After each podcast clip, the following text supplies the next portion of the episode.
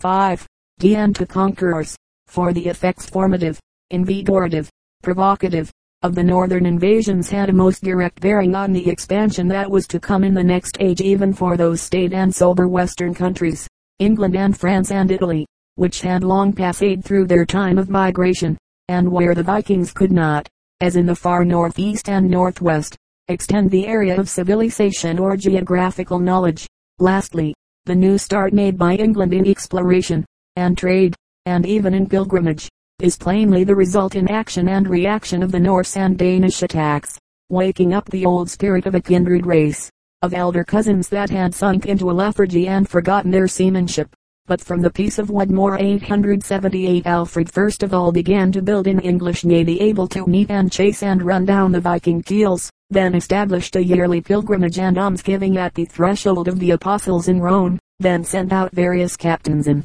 his service to explore as much of the world as was practicable for his new description of Europe. His crowning effort in religious extension was in 883, when Sighelm and Athelstan bore Alfred's gifts and letters to Jerusalem and to India. To the Christians of San Thome, the corresponding triumph of the king's scientific exploration, the discoveries in the White Sea and the Baltic, seem to have happened nearer the end of the reign, somewhere before 895. Chapter III the Crusades and Land Travel, circa 1100-1300. The Pilgrims were the pioneers of the growth of Europe and of Christendom until Charlemagne, in one sense, in another and a broader sense until the Crusades. Their original work, as far as it can be called original at all, was entirely overshadowed by the Vikings, who made real discoveries of the first importance in hunting for new worlds to conquer, but when first the Viking rovers themselves, and then the Northmen, settled in the colonies and the old home, took up Christianity as the Arabs had taken up Islam.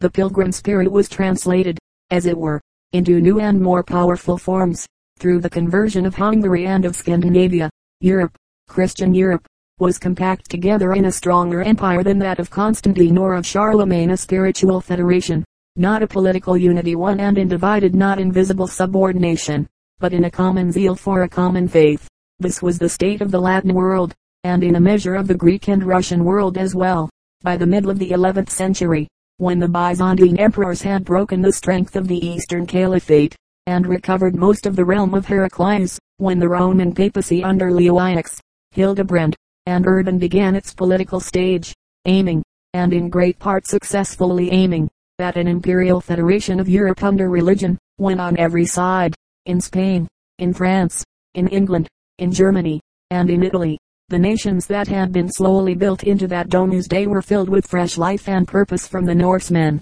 who, as pirates, or conquerors, or brothers, had settled among them. The long crusade that had gone on for 400 years in Spain and in southern Italy and in the Levant, which had raged round the islands of the Mediterranean, or the passes of the Alps and Pyrenees, or the banks of the Loire and the Tiber, was now, on the eve of the first Syrian crusade of 1096, rapidly tending to decisive victory. Toledo was won back in 1084. The Norman dominion in the two Sicilies had already taken the place of a weak and halting Christian defense against Arab emirs. Pilgrims were going in thousands where there had been tens or units by the reopened land route through Hungary. Only in the Far East the first appearance of the Turks as Moslem champions threatened an ebb of the tide. Christendom had seen a wonderful expansion of the heathen north. Now that it had won the Northmen to itself, it was ready to imitate their example. The deliberate purpose of the popes only gave direction to the universal feeling of restless and abundant energy longing for wider action. But it was not the crusading movement itself which brought so much new light, so much new knowledge of the world, to Europe, as the results of that impulse in trade, in travel, and in colonization, one from the 11th century. From the beginning of this period, all the greater pilgrims, Ceolwulf the English merchant, King Sigurd of Norway, Abbot Daniel of Kiev, and their followers, have something more in view than piety. They have a general interest in travel, some of them a special interest in trade, most of them go to fight as well as to pray. Too but as the warlike spirit of the church militant seems to grow tired, and its efforts at founding new kingdoms in Antioch, in Jerusalem, in Cyprus, in Byzantium more and more fruitless, the direct expansion of European knowledge, begins in scientific travel. Vinland and Greenland and the White Sea and the other Norse discoveries were discoveries made by a great race for itself. and connected as they were with the main lines of trade or with religious sentiment, they were unrealized by the general consciousness of the West. A full account of the Norse voyages to America was lying at the Vatican when Columbus was searching for proofs of land within reach of India, as he expected, in the place where he found an unknown continent and a new world. But no one knew of these. Even the Greenland colony had been lost and forgotten in the 15th century. In 1553 the English sailors reached the land of Archangel without a suspicion that Ophir or Thorhund had been there 600 years before. Russia from the 13th to the 16th centuries was almost out of sight and mind under the Tartar and Moslem rule, but the missionaries and merchants and travelers who followed the crusading armies to the Euphrates, and crept along the caravan routes to Ceylon and the China Sea, added further and Central Asia, Thesauri Arabum et Divitis Indiae, to the knowledge of Christendom. And as this knowledge was bound up with gain, as the Polos and their companions had really opened to the knowledge of the West those great prizes of material wealth which even the Rome of Trajan had never fully grasped, and which had been shared between Arabs and natives without a rival for so long, it was not likely to be easily forgotten.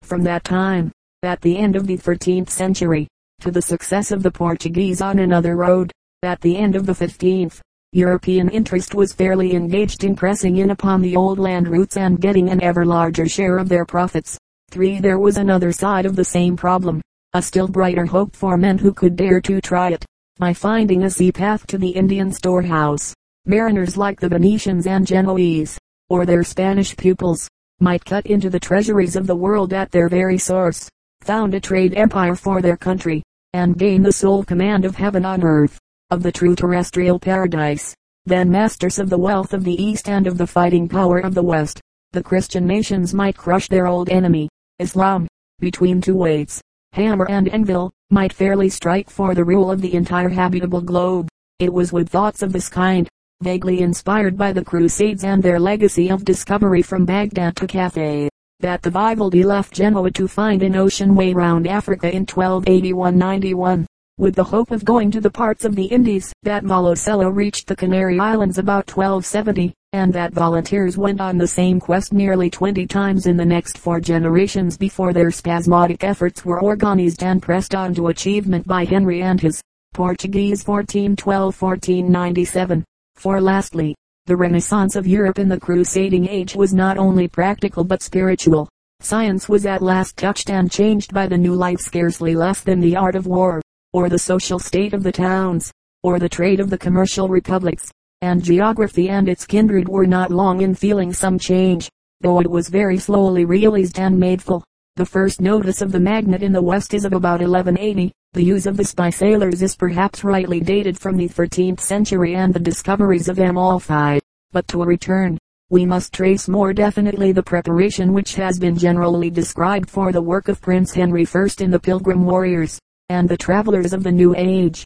merchants or preachers or sight southeasters, who follow out the eastern land routes, next in the seamen who begin to break the spell of the western ocean and to open up the high seas, the true high roads of the world, lastly in the students who most of all, in their maps and globes and instruments and theories, are the trainers and masters and spiritual ancestors of the hero of discovery. The first of these classes supplied the matter, the attractions and rewards of the exploring movement, the others may be said to provide the form by which success was reached. Genius in seamanship, and the one was as much needed as the other. Human reason did its work so well because of a reasonable hope. Men crept round Africa in face of the Atlantic storms because of the golden east beyond. It was as we have seen the land travelers of the 12th and 13th and 14th centuries who laid open that golden east to Europe, and added inspiring knowledge to a dream and a tradition and of these land travelers the first worth notice are Ceolwulf of Worcester, Adelard of Bath,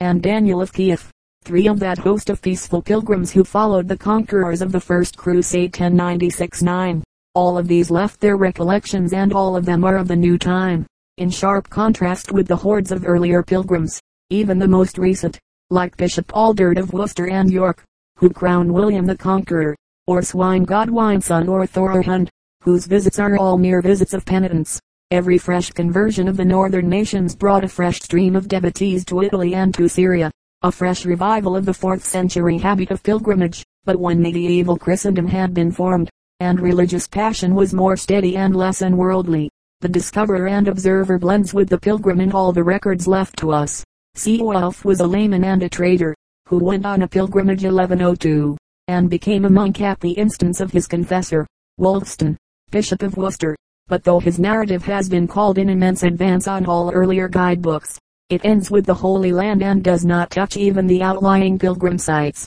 in Mesopotamia or Egypt, visited and described by Sylvia or Fidelis starting some three years after the Latin capture of Jerusalem in 1099. The English traveler takes us up six different routes from Italy to Syria, evidence of the vast development of Mediterranean intercourse and of practical security against pirates, gained very largely since the second millennium began. His own way, by Monopoli, Corfu, Corinth, and Athens, took him to Rhodes, which once had the idol called Colossus, one of the seven wonders of the world but destroyed by the Persians, with nearly all the land of Romania, on their way to Spain. These were the Colossians to whom St. Paul wrote, thence to Myra in Lycia, the port of the Adriatic as Constantinople is of the Aegean, landing at Jaffa. After a sail of thirteen weeks, Ceolwulf was soon among the wonders of Jerusalem, that had not grown less since Arculf's day. At the head of the sepulchre church was the famous navel of the earth, now called compass,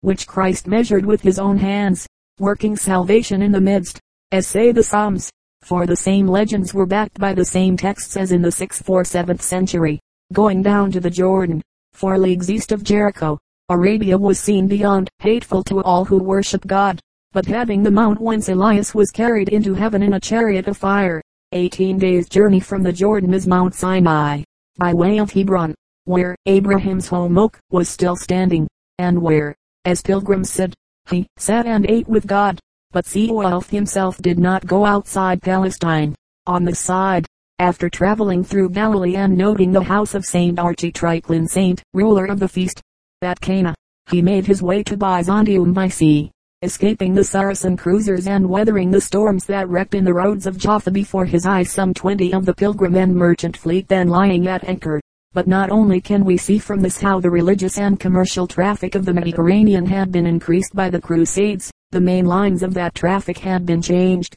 Since the Moslem conquest, visitors had mostly come to Palestine through Egypt. The Christian conquest of Syria reopened the direct sea route as the conversion of Hungary and northeast Europe had reopened the direct land route 100 years before c. 1100. The lines of the Danube Valley and of the Roman Sea were both cleared and the west again poured itself into the east as it had not done since Alexander's conquest, since the Oriental reaction had set in about the time of the Christian era, rising higher and higher into the full tide of the Persian and Arabian revivals of Asiatic empire. Among the varied classes of pilgrim crusaders in Ceolwulf's day were student devotees like Adelard and Daniel from the two extremes of Christendom, England and Russia, Bath and Kiev, northern sea kings like Sigurd, or Robert of Normandy, even Jewish travelers, rabbis, or merchants like Benjamin of Tudela. All these, as following in the wake of the first crusade, and for the most part stopping at the high water mark of its advance, belong to the same group and time and impulse as Ceolwulf himself, and are clearly marked off from the great 13th century travelers, who acted as pioneers of the Western faith and empire rather than as camp followers of its armies but except Abbot Daniel c. 1106 and Rabbi Benjamin c. 1160-73 who stand apart, none of our other pilgrim examples of 12th century exploration had anything original or remarkable about them. Adelard or Afar, the countryman of Ceolwulf and Willibald, is still more the herald of Roger Bacon and of Neckam. He is a theorist far more than a traveler, and his journey through Egypt and Arabia c. 1110-14 appears mainly as one of scientific interest. He sought the causes of all things and the mysteries of nature, and it was with a rich spoil of letters, especially of Greek and Arab manuscripts, that he returned to England to translate into Latin one of the chief works of Saracen astronomy, the Kharazmian Tables. We have already met with him in trying to follow the transmission of Greek and Indian geography or world science through the Arabs to Europe and to Christendom. Abbot Daniel of Kiev in himself is a very ordinary and rather mendacious traveler, a harmless, devout pilgrim, as careless in all matters of fact as Antonine the martyr, but, as representing the beginnings of Russian expansion, he is of almost unique interest and value. His tract upon the Holy Road is one of the first proofs of his people's interest in the world beyond their steppes. and of that nation's readiness and purpose to expand Christian civilization in the East as the Franks, after breaking through the Western Moslems, were now doing. Medieval Russia, Russia before the Tartars, after the Northmen, was now a very different thing from the people fouler than dogs of the Arab explorers. The House of Rurik had guided and organized a nation second to none in Europe, till it had fallen into the general lines of Christian development. Jury trial and justices in assize it had taken from the West, its church and faith and architecture. Its manners and morals came to it from the court of the Roman Empire on the Bosphorus. Daniel and the other Russians, who passed through that empire in the age of Nestor for trade or for religion, were the vanguard of a great national and race expansion that is now just beginning to bestride the world. In 1022 and 1062 two monks of Kiev are recorded, out of a crowd of the unknown, as visitors to Syria, and about 1106, probably through the news of the Frankish conquest, Daniel left his native river, the Snow, in Little Russia, and passed through Byzantium and by way of the archipelago and Cyprus to Jaffa and Jerusalem, describing roughly in versts or half miles the whole distance and that of every stage. His tome is much like Ceolwulf's and his mistakes are quite as bad, though he tells of nothing but what was seen with these self same eyes. The Sea of Sodom exhales a burning and fetid breath that lays waste all the country, as with burning sulfur, for the torments of hell lie under it. This, however, he did not see. Saracen brigands prevented him, and he learned that the very smell of the place would make one ill. His measurements of distance are all his own. Capernaum is in the desert, not far from the great sea Ant and eight versts four miles from Caesarea, half the distance given in the next chapter as between Acre and Haifa, and less than half the breadth of the Sea of Tiberias. The Jordan reminds Daniel of his own river, the snow, especially in its sheets of stagnant water. Samaria, or Sebastopol, he confuses with Madlis, Bethshan with Bashan, Lydda with Ramleh, Caesarea Philippi with the greater Caesarea on the coast. Not far from Capernaum and the Jordan is another large river that comes out of the lake of Gennesaret, and falls into the Sea of Tiberias, passing by a large town called Decapolis. From Mount Lebanon, six rivers flow east into the lake of Gennesaret and six west towards Great Antioch, so that this is called Mesopotamia, or the land between the rivers, and Abraham's Haran is between these rivers that feed the lake of Gennesaret. Daniel has left us also an account of his visits to Mar Saba convent in the Kedron Gorge near the Dead Sea, to Damascus in the train of Prince Baldwin, and to the Church of the Holy Sepulchre in Jerusalem, to witness the miracle of the Holy Fire, noticed by Bernard the Wise, as a sort of counterpart to the wonder of Bet Horon, also retold by Daniel when the sun stood still while Joshua conquered Kenath of Bashan. It is not in outlook nor in knowledge nor even in the actual ground traversed that these later pilgrims show any advance on the chief of the earlier travelers. It is in the new life and movement, in the new hope they give us of greater things than these. This is the interest to us in King Sigurd of Norway 1107-11, a crusader Norseman in the new age that owed so much of its very life to the Northmen, but who is only to be noticed here as a possible type of the explorer chief possible not actual for his voyage added nothing definite to the knowledge or expansion of Christendom. His campaign in Jacob's land or Galicia, and his attack on Moslem Lisbon, some 40 years before it became the head and heart of Portugal, like his exploits in the Balearics,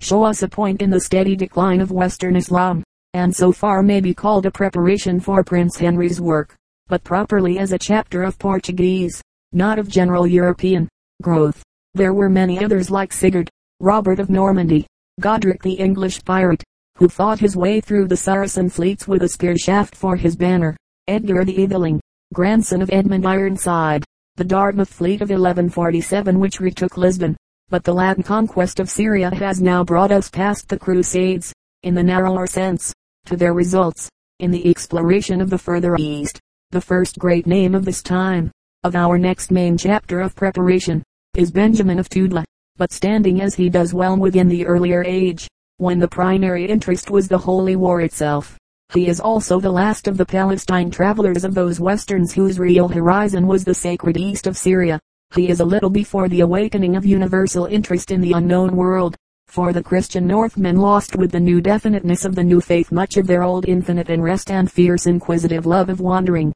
and their spirit, though related to the whole Catholic West by the crusading movement, was not fully realized till the world had been explored and made known. till the men of Europe were at home in every country and on every sea. Benjamin, as a Jew and a rabbi, has the interest of a sectary, and his work was not of a kind that would readily win the attention of the Christian world. So the value of his travels was hidden till religious divisions had ceased to govern the direction of progress. He visited the Jewish communities from Navarre to Baghdad, and described those beyond from Baghdad to China. But he wrote for his own people and none but they seem to have cared about him. What he discovered c. 1160-73 was for himself and for Judaism, and only his actual place in the 12th century makes him a forerunner of the Polos or of Prince Henry. We may see this from his hopeless strangeness and confusion in Rome, like a Frank in Pekin or Delhi. The church of St. Peter is on the site of the great palace of Julius Caesar near which are 80 halls of the 80 kings called emperors from Tarquin to Pepin the father of Charles,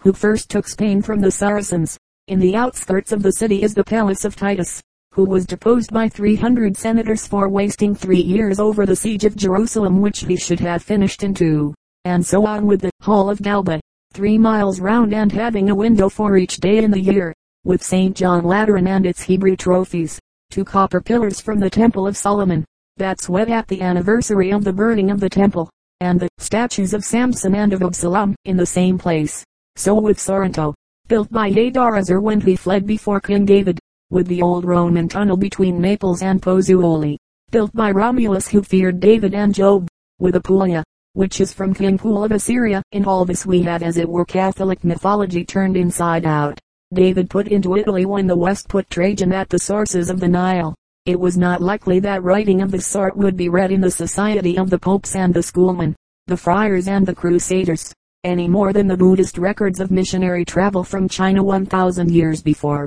The religious passion which had set the crusaders in motion, would keep Catholics as long as it might from the Jews, Turks, infidels, and heretics they conquered and among whom they settled. But with the final loss of Jerusalem by the Latins, and the overthrow of the Baghdad Caliphate by the Mongol Tartars 1258. The barrier of fanatic hatred was weakened, and Central Asia became an attraction to Christendom instead of a dim horror, without form and void, except for Huns and Turks and demons. The papal court sent mission after mission to convert the Tartars, who were wavering, as men supposed, between Islam and the Church and with the first missionaries to the house of Genghis went the first Italian merchants who opened the court of the Great Khan to Venice and to Genoa. As early as 1243 an Englishman is noticed as living among the western horde, the conquerors of Russia, but official intercourse begins in 1246 with John de Plano Carpini. This man, a Franciscan of Naples, started in 1245 as the legate of Pope Innocent IV,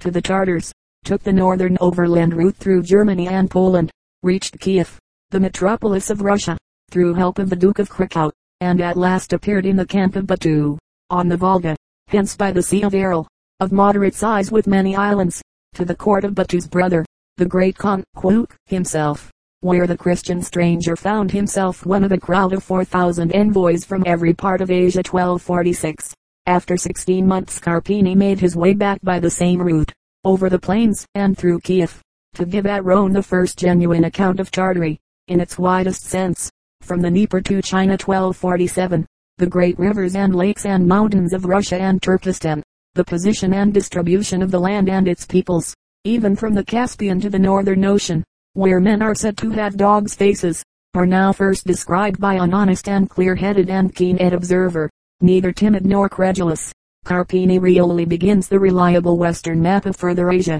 his personal knowledge did not reach China or India, but in his book of the Tartars, Europe was told nearly the whole truth, and almost nothing but the truth, about the vast tract and the great races between the Carpathians and the Gobi Desert. In the same was included the first fair account of the manners and history of the Mongols whom we call Tartars, and the simple truthfulness of the friar stands out in all the allusions that make his work so human. His interviews with the Tartar chiefs and with brother travelers, his dangers and difficulties from Lettish robbers and abandoned or guarded ferries, his passage of the Dnieper on the ice, his last three weeks on trotting hacks over the steppes. We had gone a good way from Abbot Daniel, for in John the Plano Carpini Christian Europe has at last a real explorer, a real historian, a genuine man of science, in the service of the church and of discovery. Carpini was followed after six years by William de Rubruquis, a Fleming sent by St. Louis of France on the same errand of conversion and discovery 1253,